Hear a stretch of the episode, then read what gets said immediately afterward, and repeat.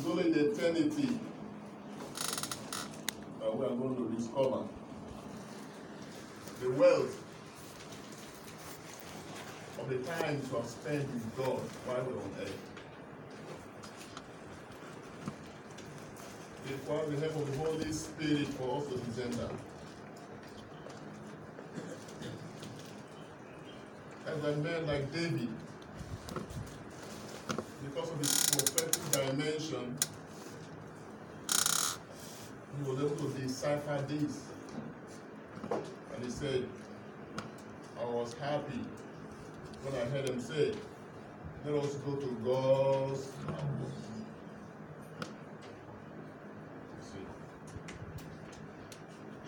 Because when we come to God's house, the Lord ministers to us. The Lord breathes upon us. The Lord blesses us. He imparts Himself into us more and more. I want to just uh, begin my reflection from the very first start of the Mass. You know, at every time we come for Mass, the priest begins with what we call the antiphon, the entrance antiphon. That's that those first words he says before he introduces the Mass by the sign of the cross. It's called antiphon. Can you say that? Antiphon. It's called the entrance antiphon. And it's always a, a, a part of scripture and it's taken. Okay? A part of scripture that is always taken and put there as the antiphon. To help us get focused. Because we start with the word of God. Okay? This antiphon says, All the earth shall bow down before you, O Lord. All the earth shall bow down before you, O Lord. All the earth, everything in the earth must surely bow down before you, O Lord. That's the declaration of the sovereignty of God as the governor of this world. The earth is the Lord and everything thereof. There is nothing on this earth that can decide to be on its own. Everything is under the government of God. These are the kind of declarations that build faith in our heart. And no matter what the world is turning to, no matter what is happening in this world, all the earth shall bow down before you, O Lord. No matter the advancement in science and technology and explorations and the pride of men, all the earth shall bow down before you, O Lord. No matter how many sickness that will come up that attack humanity, from malaria to typhoid to cancer to COVID 19 to COVID 21 to COVID uh, 100 to typhoid to whatever sickness. Sickness is an animal, right? It's a living being. All the earth shall bow down before you, O Lord.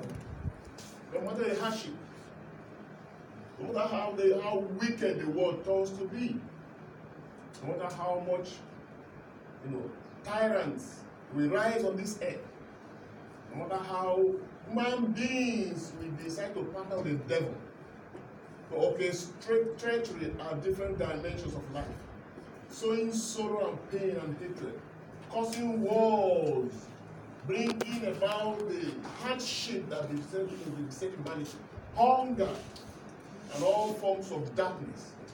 All the earth shall bow down before you, O Lord. And so, if all the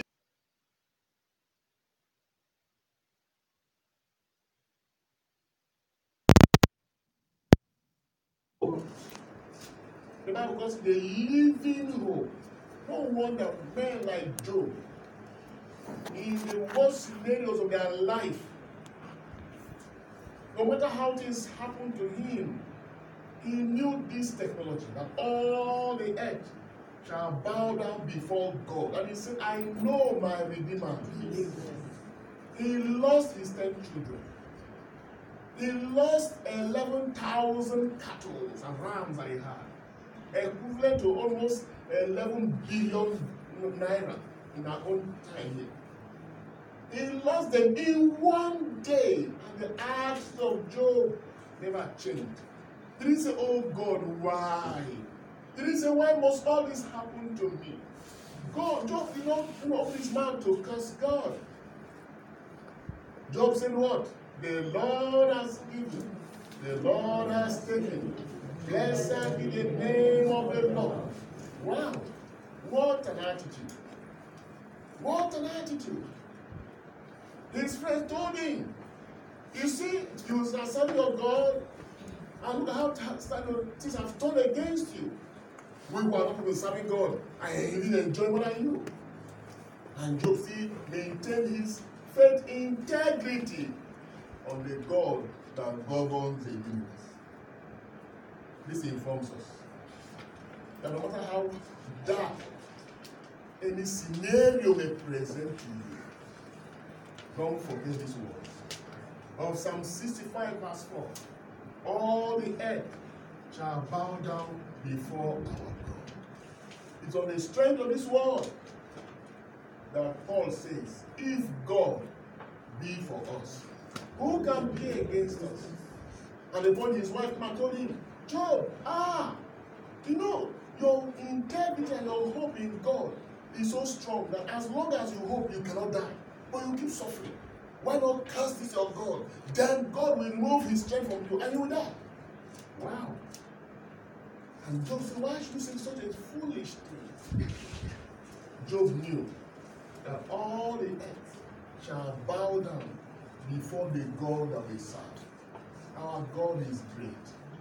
No matter how big the troubles of life will come, our God is greater. Our God is bigger. Let your faith be anchored on this God. Stop talking about your troubles. Talk about your God. Don't go to God and tell him about your troubles. Go to your troubles and tell them about your big God. That is what we call faith declaration in the opening prayer. The prayer comes an inspiration again. It's the Almighty ever living God who governs all things in heaven and on earth. I told you he's a big governor. He governs affairs of the heavens. He governs affairs of the earth. But the Bible says something. See, the Lord is standing in his throne, and the earth he has given to men. So God has given us the earth to govern on his behalf. No wonder when he was creating man, the Bible says, He said, Let us create man in our own image and our likeness, and let them have dominion. He put his dominion in our own spirit that you and I will dominate this earth. There is something about God in us, this God that is the greater God, that you have inside of you that makes a difference. So we are collaborators with God in the government of the affairs of the earth. We govern this earth for the sake of his glory. My existence and existence every day should bring him glory.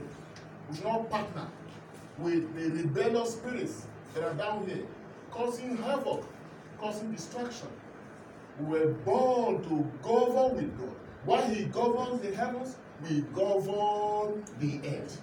How do we govern the earth? You start governing with yourself, down to your children, down to your career. Then you start expanding from glory to glory, from frontier to frontier, to your obedience to the word of God. That's how you govern. That's how you govern. And so that's why you see God at every point in time will always want to raise us in this dimension. He wants to raise us to become people who will govern the earth for his own glory. Because if we are not brought up, if we are not raised up, we will not be able to govern. We will become slaves down here. The first thing shows us a man, a young boy, who was a product of a relationship with God. Samuel, the son of Anna. who was brought to the temple, a young boy. And while he was in the temple, sleeping in the sanctuary every day. A night came, the voice of the Lord was spoken, calling his name Samuel, Samuel, Samuel. The little boy, naive, lacking knowledge, rose to his feet, thought it was his master Eli who was calling him. Ran towards him and said, Master, I'm here. He said, I didn't call you. Go back and sleep. The young man went back again. The voice came again. Samuel, Samuel, Samuel. He rose again. What an obedient boy. Master, I'm here. He said, I called you. He said, go and sleep. Stop hearing voices. He went back again. Lay down again the third time. The voice came again. Our God is a persistent uh, God. If you also catch attention, he will continue.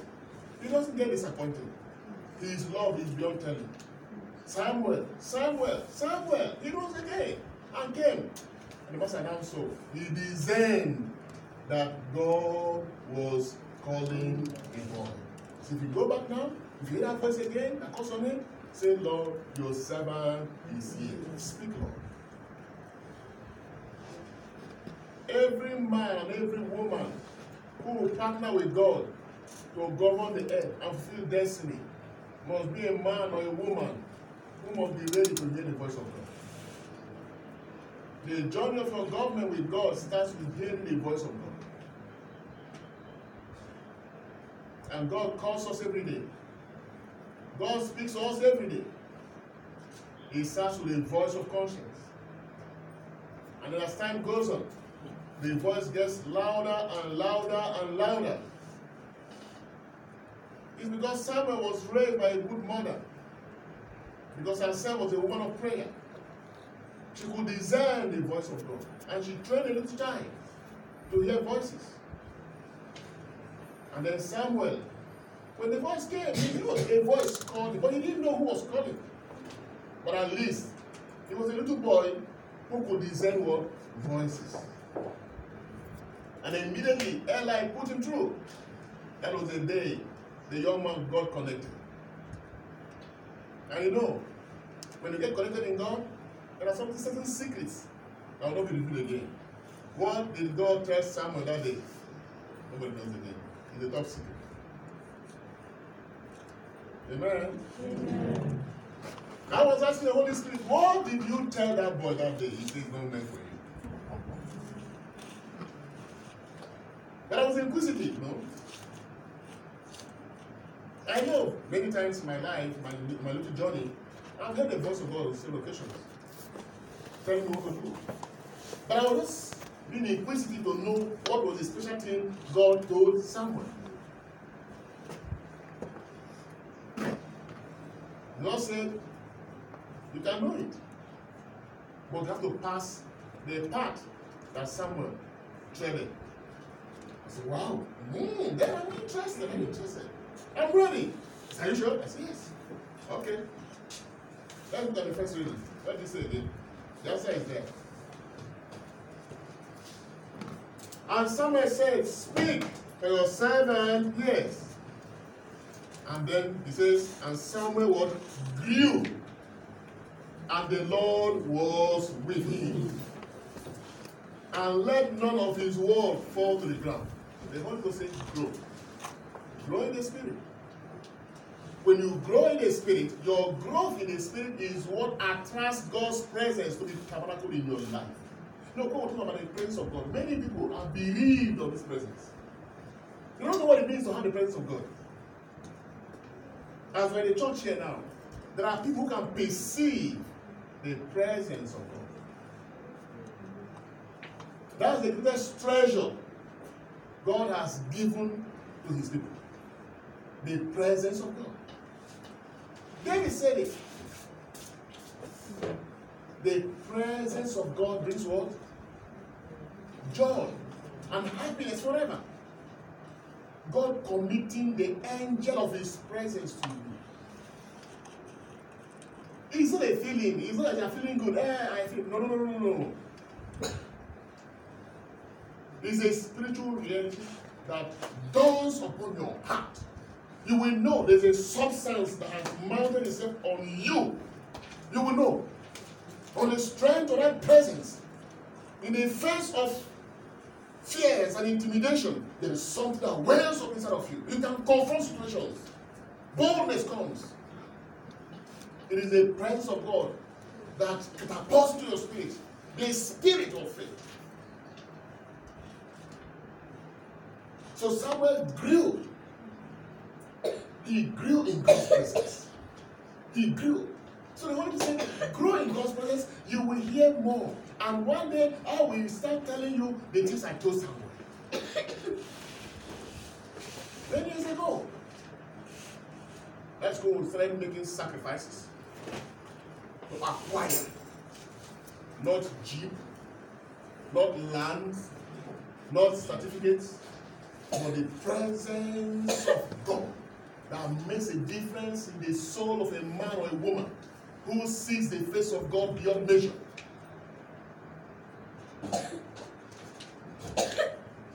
God does not tabernacle his presence in the life of someone who is not interested. Your passion for the presence has to consume you. It will consume to the point it will take away your night sleep. Will take away your desires for the things of the world. You must channel all your, all your passion to seek that presence. When it comes upon you, your life becomes different. So Samuel grew in that presence. He grew in that presence. And the Bible says when he grew in that presence, what happened? Samuel grew, and the Lord was with him. When you grow in that presence, the treasure that God gives you is that He mounts His presence upon you. You will now carry an atmosphere around you, a tangible atmosphere. You will know. You can take him out and help him. Okay? Praise the Lord. So, we must desire God's presence beyond measure. We must seek God's presence in our lives. Because we were created to actually house the presence of God. Our configuration our beneath from eternity, when God was creating us, was that we become the tabernacle that holds God's presence. When God's presence is mounted on you, it reaches out to satisfy of this, the, the, the, the taste of your soul. That what makes a difference. So Samuel started growing. And there's a few things that will help you to grow in God's presence. Number one, you have to learn to cultivate the habit of constant habitual prayer life. Constant habitual prayer life. You must develop it. Jesus said, men ought to pray always. It's unnatural to pray. It's unnatural. That is why each time you're praying, you feel not praying. Samuel began to learn to stay in God's presence. He learned to wait upon the Lord. He was a man of prayer. From his youth, he started learning to pray. You don't pray because you need something to, you need something, they are going to ask God for something. No. Prayer is part and parcel of our existence. What the ordinary air is to the body is what prayer is to your spirit man. If you don't take in air, your body will collapse, your body will die. If you don't pray, your spiritual man will be weak. And the weakness of, of your spirit man will always affect your body because the frame that is carrying your body is your spirit. As you look at this building here, you will see that it looks pretty beautiful. But when you open the walls, you will see that inside the walls there are big irons that have been casted there with concrete that is holding this building. Just go and remove those irons. Now what will happen? The house will collapse. The structure that is hosting you right now is not your bones, it's your spirit man. So when your spirit man is weak, it affects the, the, the structure and the texture of your body.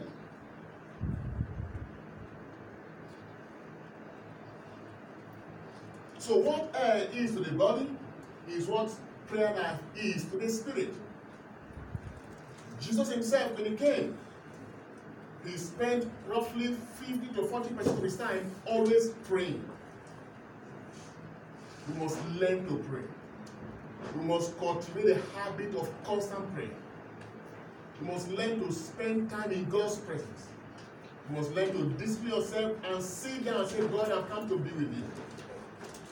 I want to spend this one hour with you, Lord. You just tell him how much you love him and how much you appreciate him. You tell him how much it means to you. You thank him for all the good things he has done for you. You thank him for the protection. You thank him for the blessings of your family, of your career. You thank him for having sustained you these 40 years, 50 years, 60 years, 70 years. You recognize again before him that it is not by power, it is not by might, it is by his spirit of love. Spend time and tell him that. As you do that, any song that comes to your heart, you, you pour it out. You sing unto him. You glorify him. You worship him. You put obeisance. You give account of your life. That's how you pray. And then you say, Lord, I don't know what, to, what tomorrow holds for me. I don't know what next month holds for me. I don't know what 2021 holds for me. But I'm here to say, please direct my steps. Bless me with what I need.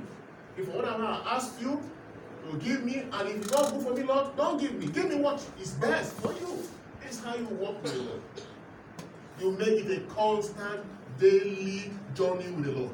This is how you grow in this spirit. You start wiring yourself up with the spirit of the Father. Amen. Amen. That's how Samuel grew.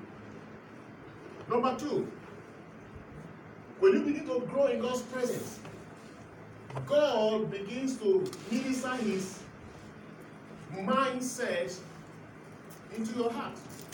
God to show you his ways. He will tell you as you are down here on earth, if everything is not good for you, he will now start showing you the path he has ordained for you. The Lord will start reconfiguring your heart to walk in righteousness. And that's why, as many who spend time in God's presence, as many who seek the face of God, as many who remain and wait upon the Lord, there is this hunger He puts in their hearts. They desire righteousness. They want to live right with the Lord. They want to please Him at all times. You cannot always be in God's presence and be comfortable with unrighteousness. It's not possible. Because each time you come, the Lord will always chastise you. The Lord will always try to ask you questions. The Lord will show you the, the, the, the, the, consequences of the choice you're making. And then He will start pulling you out of unrighteousness. Because unrighteousness brings reproach, righteousness exalts. So God's presence will start inoculating you with the seed of righteousness. There will be this hunger for righteousness. And just say, Blessed are those who hunger and thirst for righteousness, for they shall be satisfied. The more you pray, the less you will, the less you sin. But the less you pray, the more you will be free to commit sin. Sure. The antidote to unrighteousness is God's presence in the chambers of the soul of a man or a woman. Very important. So Samuel grew in prayer, knowing that yes, his life is predicated in prayer. Samuel grew, loving righteousness, loving righteousness. It's one thing to love righteousness and still be fellowshipping with unrighteousness. Yes, it's possible. But as you continue to fellowship with the Lord more and more, the Bible says you will love righteousness and then develop hatred for unrighteousness. Yeah, that is the full maturity.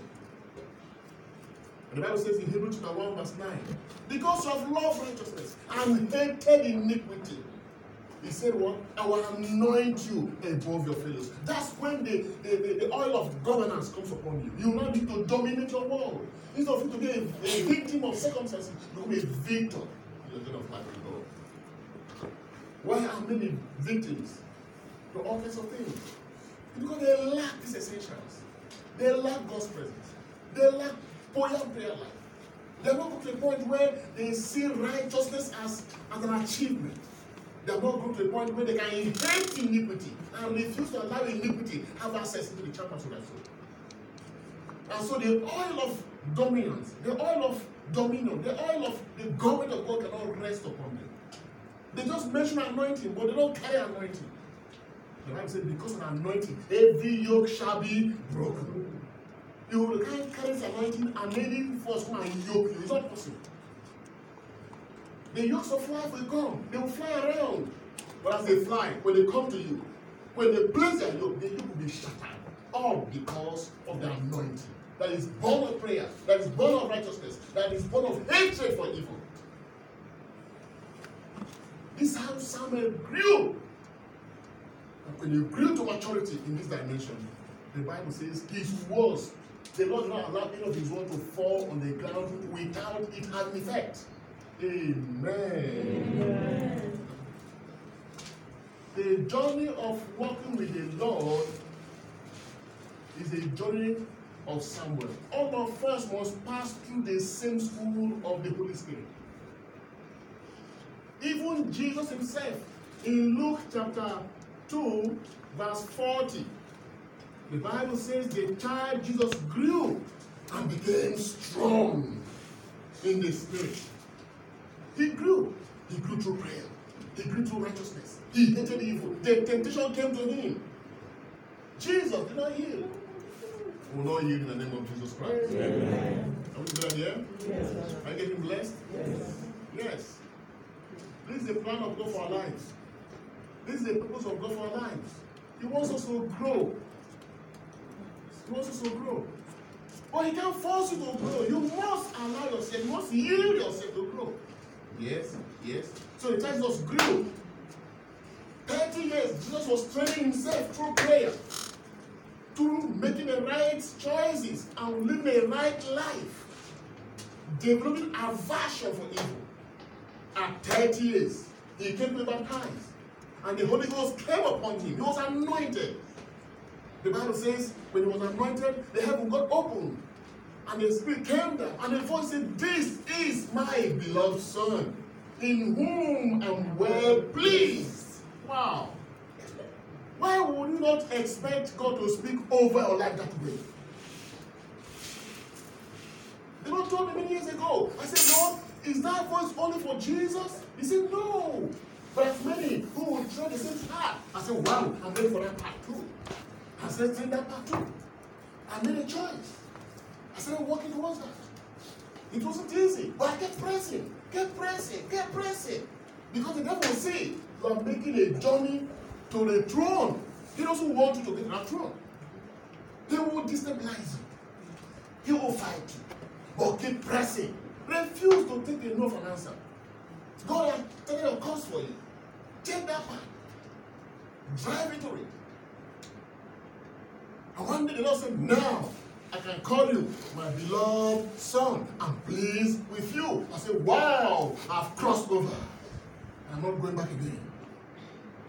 These are the things I've been driving us for years. But what will happen? Amen. Amen. All of us are called to this part of spiritual growth. You must grow in the name of Jesus Christ. Amen. Yes, you must grow you must grow to feel your destiny. Your destiny is to know God. Your destiny is to love God. Your destiny is to serve God in this life. Not just the domestic things we're doing. No. We must grow. So the church just grew and became strong. If you don't grow, be strong. Why are so why are there so many Christians who are weak? Who are victims? Who are running from pillar to post looking for who will pray for them. Every time deliverance, they are so captive, they are captives of fear and all kinds of things because they're not crying. When you, the more you spend time with God, He will put a host into your heart and, and suck out every fear. And then inoculate you with boldness. As you're rising from there, your eye will change. Amen. Amen. It's so wonderful, you know. The people be talking fear, you are, talking bold, boldly about the light of God. Yes, that's what happens. So the church grew and became strong and filled with wisdom. Not the wisdom of this world, but the wisdom that comes from God. There's another wisdom. Inspiration will be coming. God will be teaching you things. The conviction will be growing. God will give you an idea about things in the realm of the spirit that eyes cannot see, that ears cannot have heard, that man has not conceived before. But God will drop it in your spirit. Jesus said, Unto you is given to know the mysteries of the kingdom. That's the wisdom that comes from above. What makes you a Christian, a victorious Christian, is not because you come to church. It's because of the wisdom that is what? Dominant in your heart. He said, Don't be afraid when they take you to lockup. He said, I will give you a word and a wisdom that when you speak, your adversaries won't be able to contradict you. Wow. What an audacity. He will give you wisdom of the world. He will put that word in your mouth. He will stir you with his fire.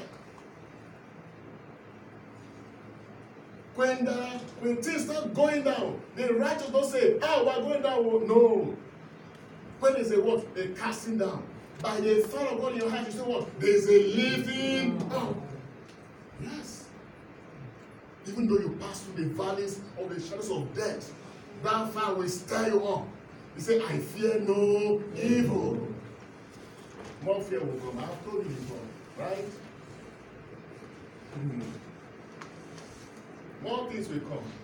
Corona is training ground. Hmm? I've told you before. More will come. We're, we're gradually exhausting the era of grace. We're now stepping to the era of judgment. Mark what I'm telling you today. Know this we're going to experience it. All the nations of the earth will feel the judgment hand of God. Strange things are going to happen.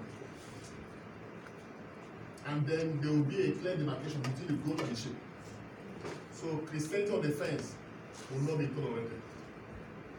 And these are the ones that will be, you the Lord said, I will speak you out of my mouth.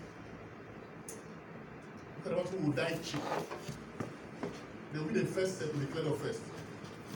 So when the Lord comes, the sheep will declare to be on his right hand, and the ghost will declare to be on his uh, left hand.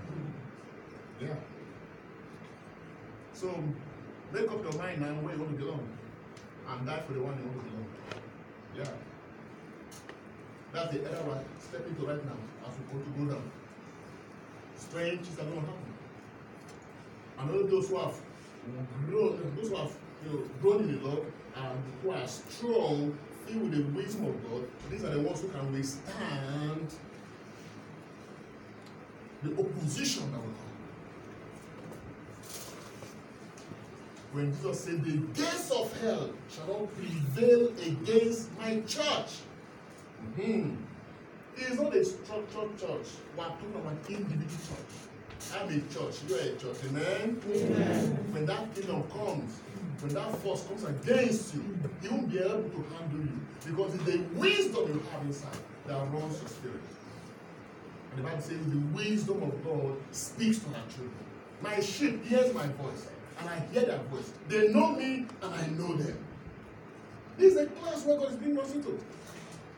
But it's meant for people who are ready to grow. Those who are ready to make choice and choose good and develop an animosity against evil. Because you don't hate evil and tolerate evil at any point, the devil can use that to puncture you and pollute you and bring you down. We must hate iniquity. Today, more than we are seeing what is happening with regards to the attack of darkness on the human system. The second reading captures that very, very clearly. Brethren, Paul is writing, the body is not meant for immorality, but for the Lord. Very categorical. Your body is meant for God. God gave you this body for a purpose. Okay? It's not meant for immorality. And the Lord for the body. And God will raise, and God raised the Lord and will also raise up our bodies by his power. And I sense, don't you know that your bodies are members of Christ? What does that mean? When he says your bodies are members of Christ, is a way of saying, don't you know that your bodies are parts and parcels of the body of Christ? Don't you know that? Have become so naive that you don't know? What has bewitched you? That in your union with Christ, don't you know that your body is part of what has been given to Christ? Just as the way He gave you His own body, you have equally given your own body to Him, and because He gave you His own body, you are alive today. Dying, He destroyed our death. He did not die by now, we would have been under condemnation. Dying, He destroyed our death and then our life. Rising, He restored our life. Now He died for you and restored your life, and now you think your life belongs to you. You are making a very big mistake. You don't own yourself any longer. You don't even know who you are. You don't own yourself. So you can afford to live the way you like. No. It's as serious as that. Don't you know your bodies are members of Christ? But he who is united to the Lord becomes one spirit within. We said it yesterday in our Bible class. As part of our journey into the inner court. We are now married to Christ in our spirits. That's what makes us the church. So his spirit flows into our spirit, and our own spirit flows into his spirit. There's a still intercourse going on. And there's an exchange of life. We release our weaknesses and our humanity to Christ, and He releases His divinity into us. But Peter now says, we are partakers of the divine nature. We get impregnated with divinity. Every day, we carry the, you know, the, the, the spermatozoa of divinity inside of us. That's what makes a difference. You've got to know this. This is what makes a difference. It's a treasure that money cannot buy. It's a treasure from heaven.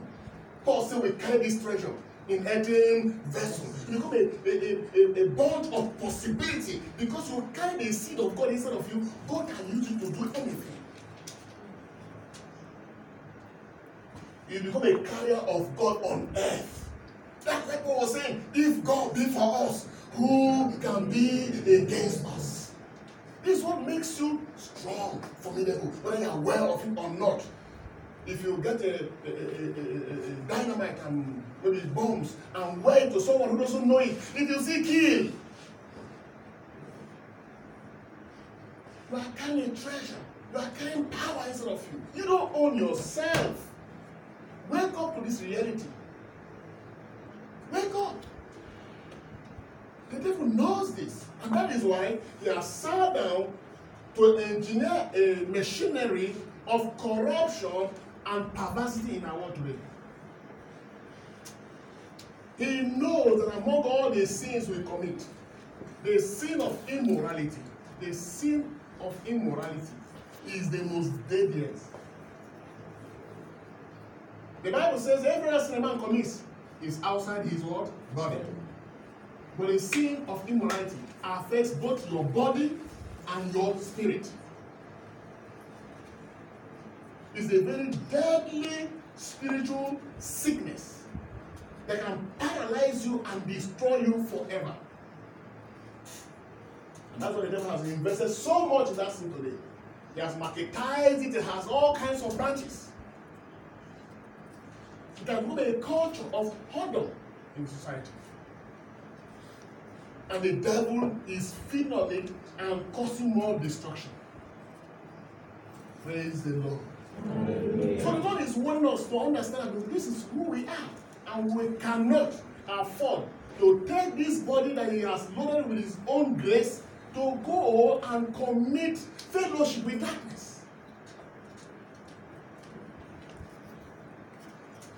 And you know that when we do that, you know, the, the, the, the impact is terrible. Every other sin which a man commits is outside his body. it's outside. Okay?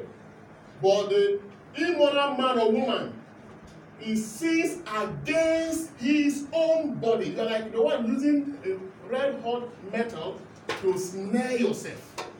Are giving yourself an indelible wound that can never heal. That is the impact of immorality, the impact of perversity. The devil has built a very huge industry in that regard, ranging from pornography to all forms of movies that carry and transmit this, to all forms of entertainment, where whoredom is marketed, and people are filling their souls with the very spirits that snares their souls, where they sin against themselves. In other words, they are condemning themselves in that very act. And this particular, you know, uh, uh, desecration of the body through this act has eaten up so much in the heart of Christians. Many Christians have come to the point where they say it's a normal thing. They have lost the sense of sacredness. Some have said, no, we can live, we cannot, we cannot stay without it. As a matter of fact, it's like many Christians are not promoting more than even the Muslims. Yes. A few days ago, I was um, I was traveling and I was at the airport, and everyone was seated waiting for the flight to be well, for, for them to call the flight and we were going to board. And then there was this lady who just came in and uh, was wearing let's call, I said she was wearing a t-shirt. Short hair, short hair. can I, I, I, I do put on a t-shirt, right? And then there was nothing other thing that she was putting on. Only a t-shirt. He just left her to either shake like this or shake like this, and then your eyes be inquisitive for all kinds of things. And she was just there, looking for where to sit. She was going around, anywhere she was going to try to sit will implicate her. Eventually, she stylishly kept standing. I said, Can you see bondage here? You cannot even down now. Everybody was like looking at her and was asking questions like her, who is this one? And she was aware that all eyes were on her. And you could see the level of the discomfort she was suffering. I only pitied her because I know what is responsible. Her soul has been so snared that shame has gone. And all kinds of things. In a public like that. What are you trying to communicate? So the level of perversity that has eaten up into the souls of men and women is so deep that if you, as a Christian, don't fight to keep your soul away from it, sorry. As a matter of fact, the Holy Spirit has drawn a mark and said, Christians, this is where I will mark you. If you conquer this one, every other sin you can take charge. But if you're a victim here, other sins will take over. Because the greatest energy of the body that is up in the heart of every man and woman is sex. Immorality. It's even stronger than food. Some can abstain from food, but when it comes to sex, sorry, they can't. And they're going to invest in that even more. The greatest attack on the church is the attack of self-desecration. One of the things that kills prayer life is this sin.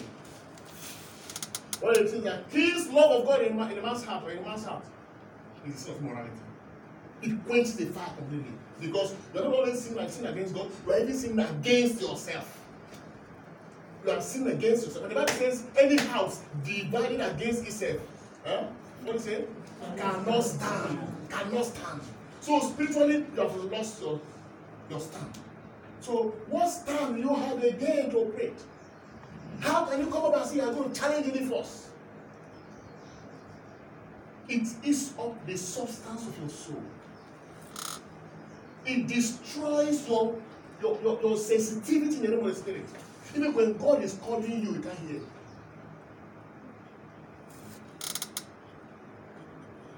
And because you sin not just against God, but you sin against yourself, there's a darkness that is cast on you spiritually. Anywhere you're going, there's a, a cap of darkness on your head. No light from God can ever penetrate you any longer. And that's why it now destroys every element of good things that is in the altar of your soul. You lose a sense of shame, you become a little bit very uh, wild, and all kinds of things. Then before you know it, you become a, a slave to that worship of God. Solomon and mother was destroyed because of the level of capacity that ate their soul. God said, this one, they don't, they don't want existing again. He used fire and brimstone to destroy it. We need to be very sensitive to this ministration of the devil. That is his last onslaught against humanity. It's affecting marriages, it's affecting Christians, it's affecting religious, it's affecting priests, it's affecting everybody. It's an arsenal the devil has launched out beyond measure to desecrate you and make you become an enemy of yourself. Now, if you have fought against yourself, you will need to tell God, look at now, this person has already fought against himself, so who am I again? Double wahala. If you want your light to shine and carry the banner of victory in this our current, current generation, deal with every form of perversity, ranging from your mind down to your emotions. Your emotions should not be a slave to any, you know, any person who is not your husband, who is, not your wife. Like Job. Job in his richness, being the richest man in the east. In Job chapter 2, chapter 31, he said he consecrated his eyes lest he lose lustfully at a woman. That's the level of his commitment to God. I'm going to show you the impact of that commitment in the life of Job. I'm going to show you. Well, the devil himself testified that because of his commitment, to a point that he made a covenant with his eyes, the devil could not penetrate the life of Job. Because if the devil cannot follow you there, he cannot enter your life. Down to the entertainment we have today. Listen, very soon you are going to be seeing the wild nature of this culture in our society. It's already happening. It's already happening. And our society is just quiet about it. Yes, the world cannot challenge it because the world, that's the world. Don't know Jesus. Jesus was very firm about it. He said, if you look at the woman lustfully in your heart, he said, you have already. That's serious. That's to tell us how serious that particular sin is.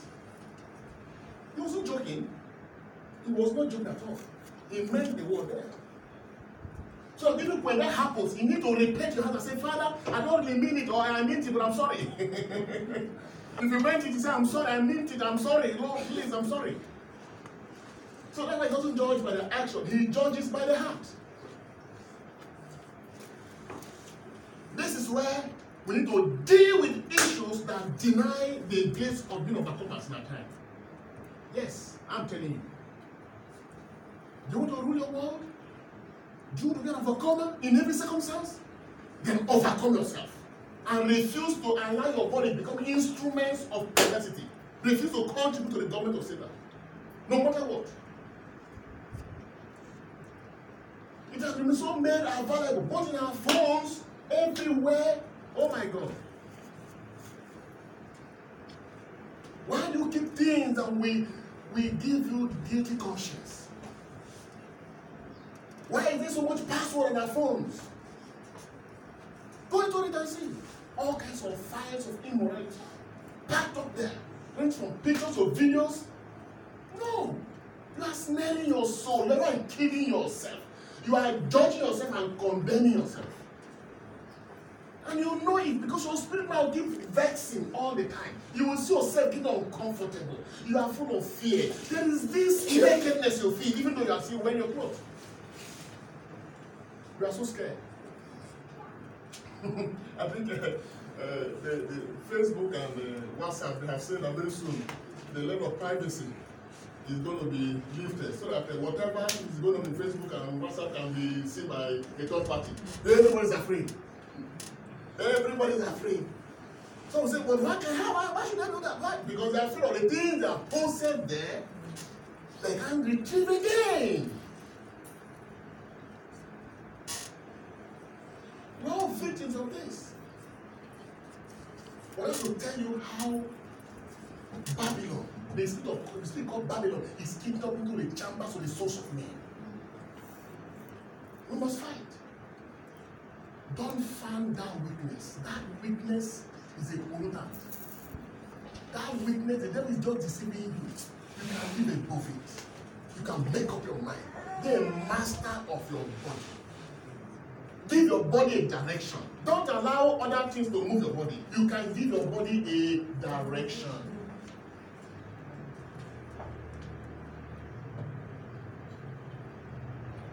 It has crept into the life of our children. We are every day being exposed to all kinds of things. Parents, be careful.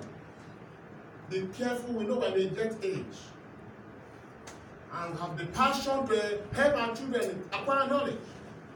At the same time, too, you have a responsibility to censor whatever new materials they access. You must be very careful, or else this particular ministry of the devil will eat up your children. I'm telling you. Yes. You drive them into all manner of things when they get so frenzied with human sexuality. To masturbation, to pornography, to all kinds of addiction, to whatever materials that they keep supplying. Yes. And all of them have great consequences in our spiritual journey. It will dry up your faith. It will kill your boldness. It will drag you down. It will open the door for fear into your heart. Because you have lust in your heart. Fear can easily enter. And fear is the entourage that brings Satan to your life. When it comes, he has only three ministry to kill, to steal, and to destroy. Deal with this entourage. Yes, deal with it. You have the power. As long as you can make up your mind, you can stand your ground. Make effort. And say enough of this harassment. It's a harassment. It's called unbridled passions of the body. It's unbridled. It has lost control. It burns like fire. It's like an atomic bomb. It can turn a man's life upside down.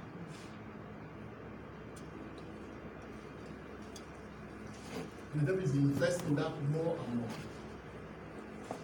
So Paul is saying, we must do what? We must fight against it. Do you not know that your body is a temple of the Holy Spirit who is within you, which you have from God? How can God give you His Spirit? You trade it for nonsense. Well, you are not your own. You were bought with a price. There's a price tag on your life. Praise the Lord. Why don't you lose your value? For a pleasure that after a few hours you cannot remember any longer. Why? And when it comes, it blinds you for a prize.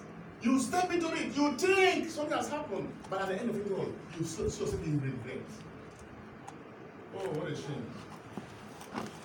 Now says, so glorify God in your body. How? By keeping yourself. So when you say want to give glory to God, it's not just by saying, I give glory to God, I give glory to God, wave your hands. the right way and the best way to give glory to God is to keep yourself, you know, clean from these defilement spirits, foul spirits, lustful spirits that are ravaging the world today. And they are the one putting sickness on different types in the heart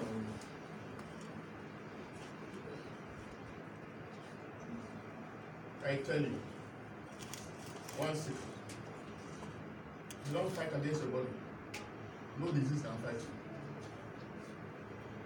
Don't fight against your body. No poison can fight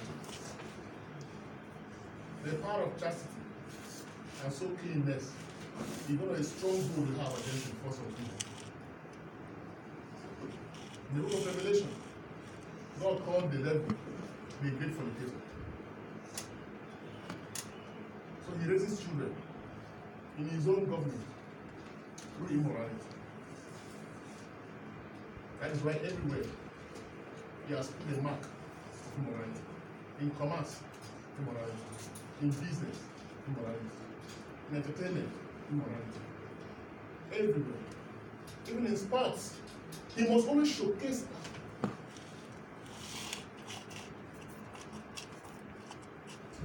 We must stand our ground. We must fight with our last blood. We must resist and make a fundamental choice for God.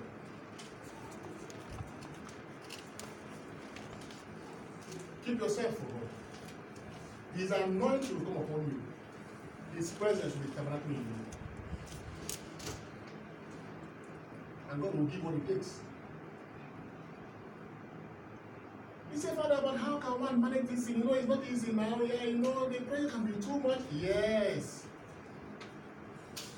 Someone was telling me, Father, okay. Now that this is happening like this, well, how do I manage it? How do I continue with it? I can't, I can't continue. I say, you have to continue. When you feel those urges, when you feel those, you know, what I call it feelings, they're not bad in themselves. Not that the urges, the passions, those movements, those things you feel is a gift of God. But you know what? The devil wants to take advantage of it and make you worship him. So it's not that when you feel how the feelings, ah, it will be satisfied. It's not true. That's not it. Is it every time you have a saliva your mind you eat food? Huh? No. Is it every time you have a saliva your mind you want to eat food? No. No. That's what we offer as sacrifice to God. Paul now says, brethren, offer of many says, as living sacrifice unto God. Himself felt it. He felt the urges. He was also tempted. Those passions will come. Paul will say, Father, accept it. I offer it to you with a clean heart, with a joyful heart, not submitting to the yoke of bondage. These were things that great saints of old saw, like Agatha, Lucy, patriarch. These were things they saw. They caught this revelation and they offered themselves as virgins to God. Today, we're not talking about virgins again. I don't know why generation are producing virgins again. Because, like, if you're a virgin after 20 years, they mock you. They tell you, What? You mean you're still like this? You're a Jew. So to be a, what's the opposite of Jew? so to be a Gentile. So to, be a Gentile means ah, you have to go and eat the forbidden food. Then they welcome you back. They welcome you to their family. Which family is that?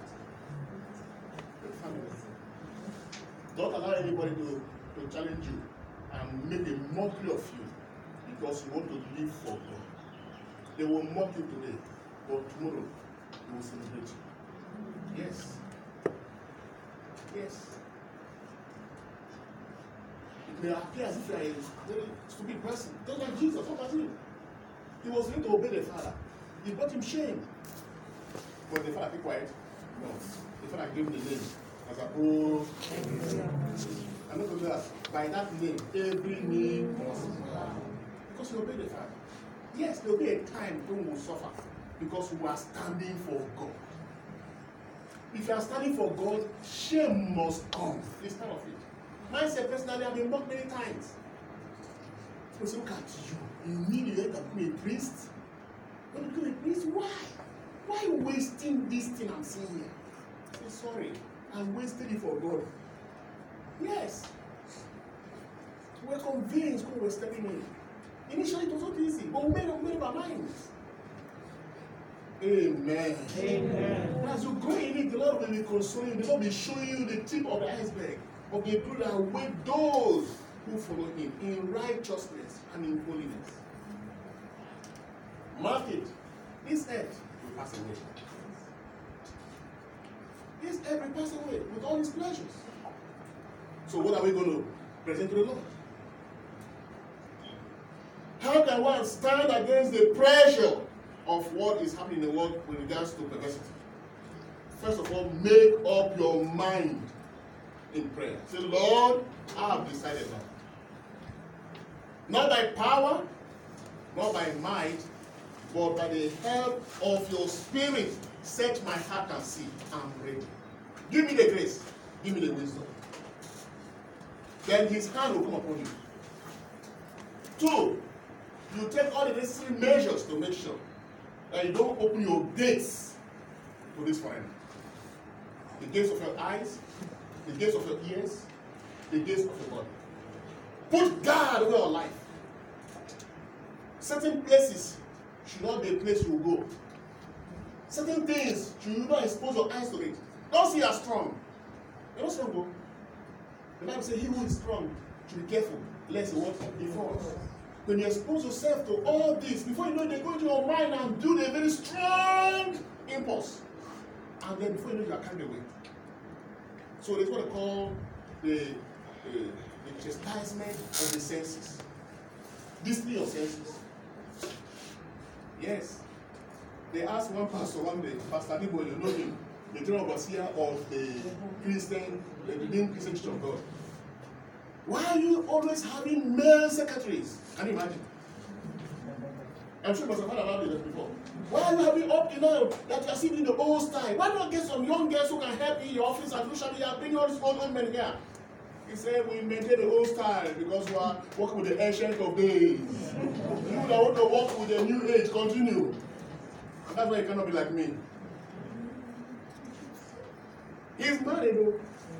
He has a wife, oh, but at the same time, he's putting measures.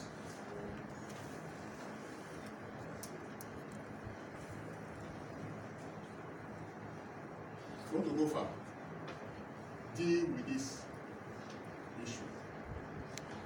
Want to go in the spirit? Want to go in your journey? Deal with this issue. When you see Jesus in his body, he comes into us. If we seek his help, he can help pain our. Once you're able to control your body, you can control any demon. Say out, go. But when they look at you, that you already fighting yourself, and you're coming to fight them, they say, ah, Paul I know. Jesus I know. Who I know. What portfolio do you have? Yeah. Very important. Encourage one another. Parents, encourage your children. Don't push them out into that kind of lifestyle. And if you notice nonsense, you have right to ask questions. All right? Find out what they are doing. Like Job. Find out. Help them. You have a responsibility until they grow up. Do your part. Don't just raise children. Allow allow the devil to use them as an instrument of diversity. When you be praying and be booking mass, oh God, do something. When you, uh, you have done something, so at this mass today, we come to the Lord with our open heart, with faith in our heart, knowing that He's ever there for us. And He will always heal us when we snare ourselves. He will always heal us in our weaknesses. As His word has come to us today, to remind us again that we don't belong to ourselves, that we belong to Him, and we should not cooperate with Satan in destroying ourselves. Let us come back to the Lord with repentance. Asking, Lord, give me strength.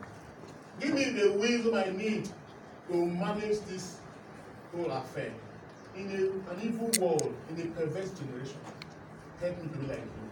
I want to grow and be strong. I want to grow with wisdom and insight. Help me, Lord. And when you cry to Him with all your heart, He will lay His hand upon you and empower you. But on your own, you can do nothing. But with the Lord, all things are possible. We pray for our children, our youth. who are the major target to this ministry of devil, that God will open their eyes and reveal to them the glory of living a righteous life. And they key in, in, in their, in their uh, youthful age and serve God like Samuel. So that when they grow, they can make impact in their generation, cause changes, and become pillars and God's instrument for transformation. All this we ask through Christ our Lord. Amen.